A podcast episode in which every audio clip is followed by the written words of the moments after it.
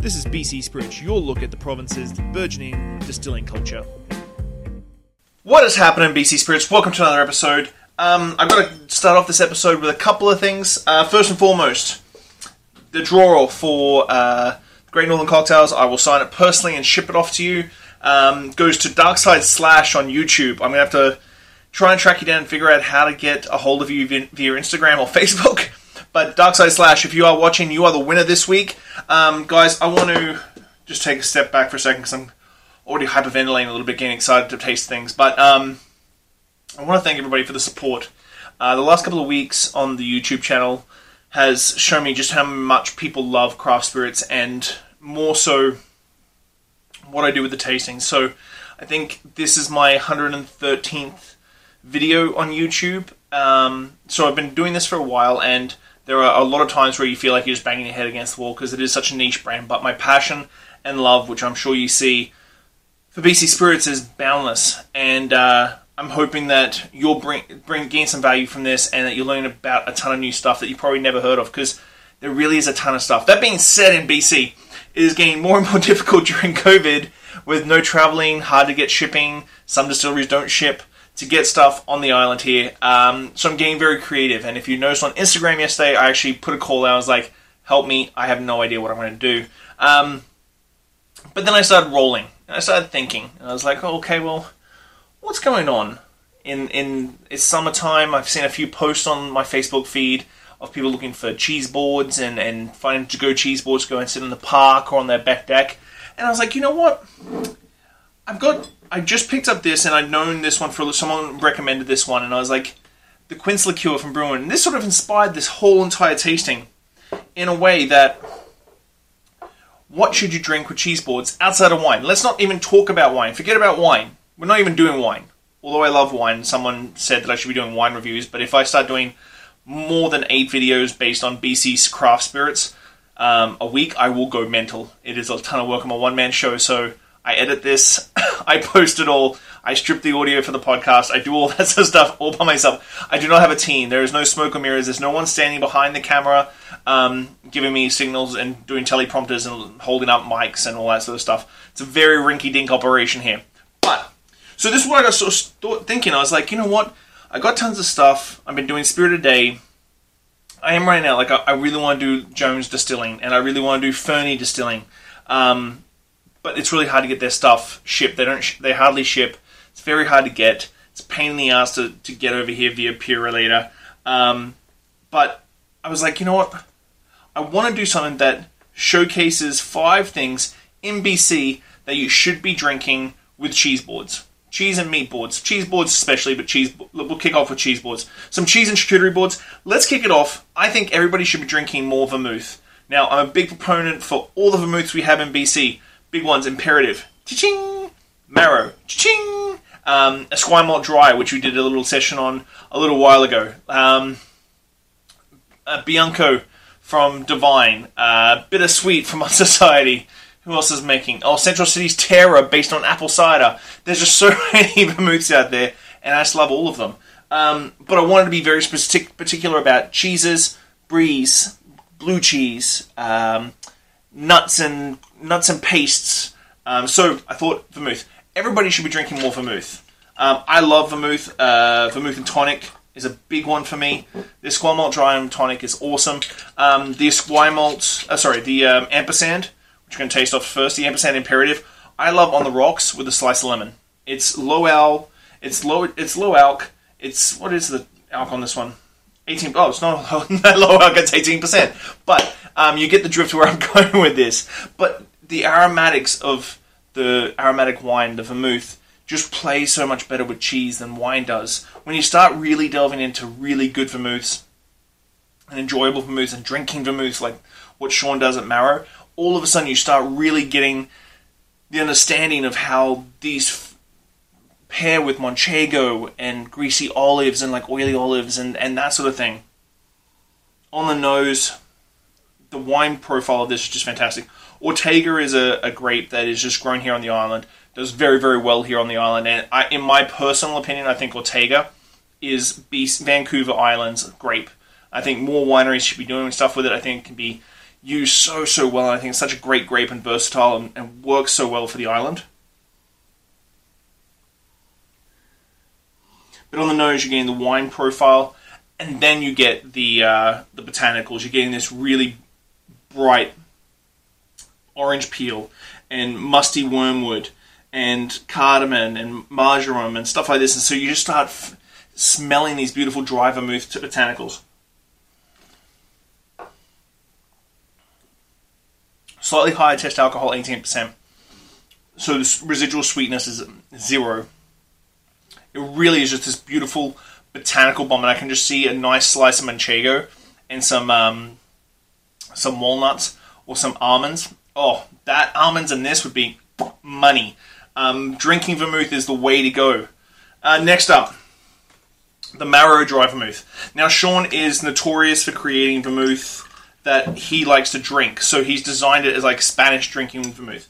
Now, I've had a lot of nerdy, geeky bartenders say, "Oh, it doesn't taste like vermouth," or "This is not a great vermouth." I'm like, but you haven't ever gone out and explored vermouth in Italy, in Spain, in Germany, and seen how each individual village has their different styles of vermouth, their own their own classic terroir vermouth specific to that village. Because all we get here is the mainstream stuff, although we've got a lot more in the last couple of years.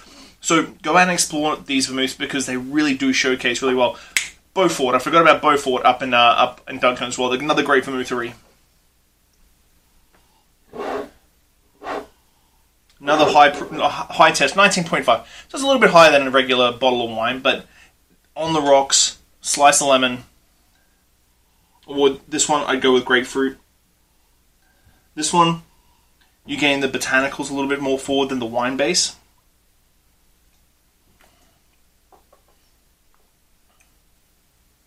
A little bit more residual sugar than the ampersand, but it's still dry.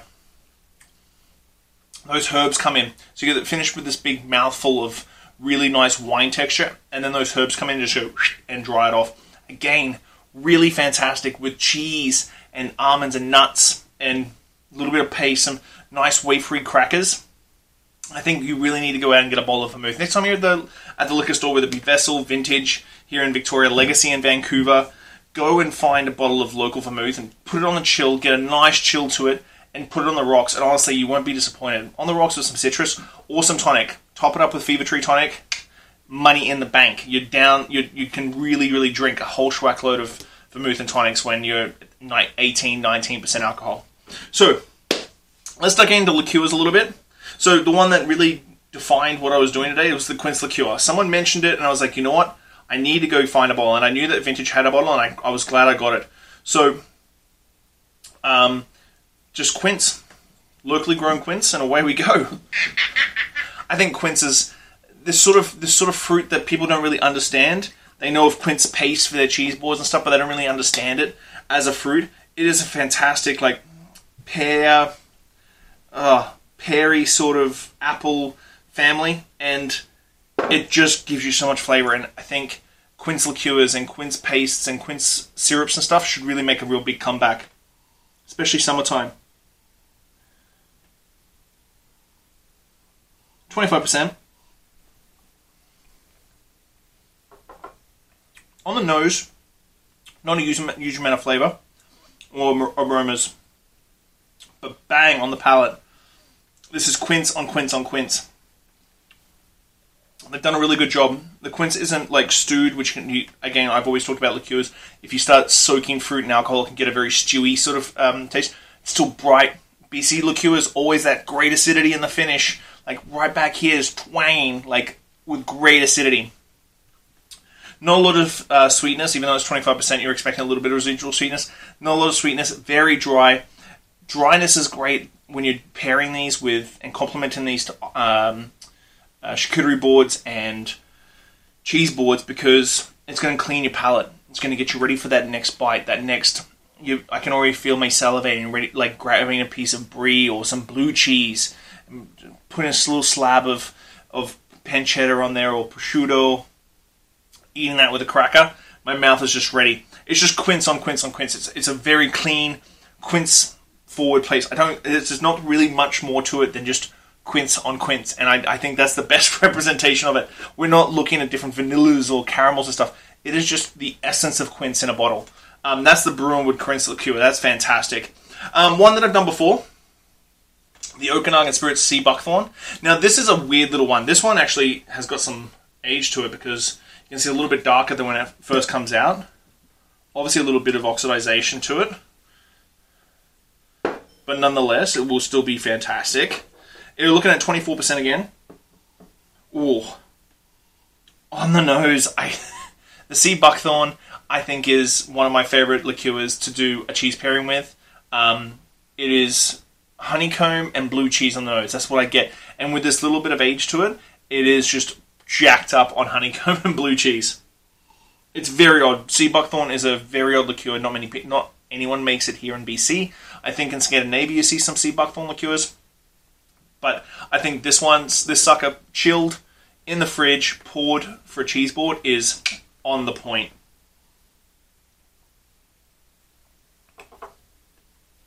On the palate, that blue cheese goes away. That funky blue cheese goes away, and all you get is this beautiful honeycomb, honeycomb, great acidity. Oh, that honeycomb is just intense right now. Um, sort of a oh, trying a gooseberry esque sort of flavor profile you gain with it with the honeycomb, but the honeycomb is really rich. It's a really rich honeycomb forward sort of flavor profile. But for a cheese board, for manchego, for goat cheese, oh, this is going to be divine. Finally, what we're going to finish up with is, of course, you know my love of brandies. If you've been watching Spirit of Day, you know how much I love my brandy. I think brandy is super still underrated. Um, I think more people need to use it. Um, I think it needs to lose the stigma of being a, a neat pour in a balloon at the end of dinner. Um, but we're going to go with the Maple Leafs uh, Pois. They're Poire Williams. Now, you know Maple Leaf is notoriously famous for just making fruit brandies and liqueurs. I don't think they make a gin, they don't make a vodka, they make fruit brandies. They kill it. Um, fantastic couple that work up there. Oh. And why do I love fruit brandy so much? If you haven't watched any of my episodes and you're not following along, I love the fact of how aggressive fermentation and distillation is and how fragrant and beautiful and aromatic the final product comes out. It's not beaten up fruit because you would think like if you bruise a piece of pear and you bite into that bruise a day later, it's gross. So think about fermentation and and and and crushing and distillation under heat and pressure. It just blows my mind how fantastic these distillates come out. I think that's why I just love brandy so much and eau de vies.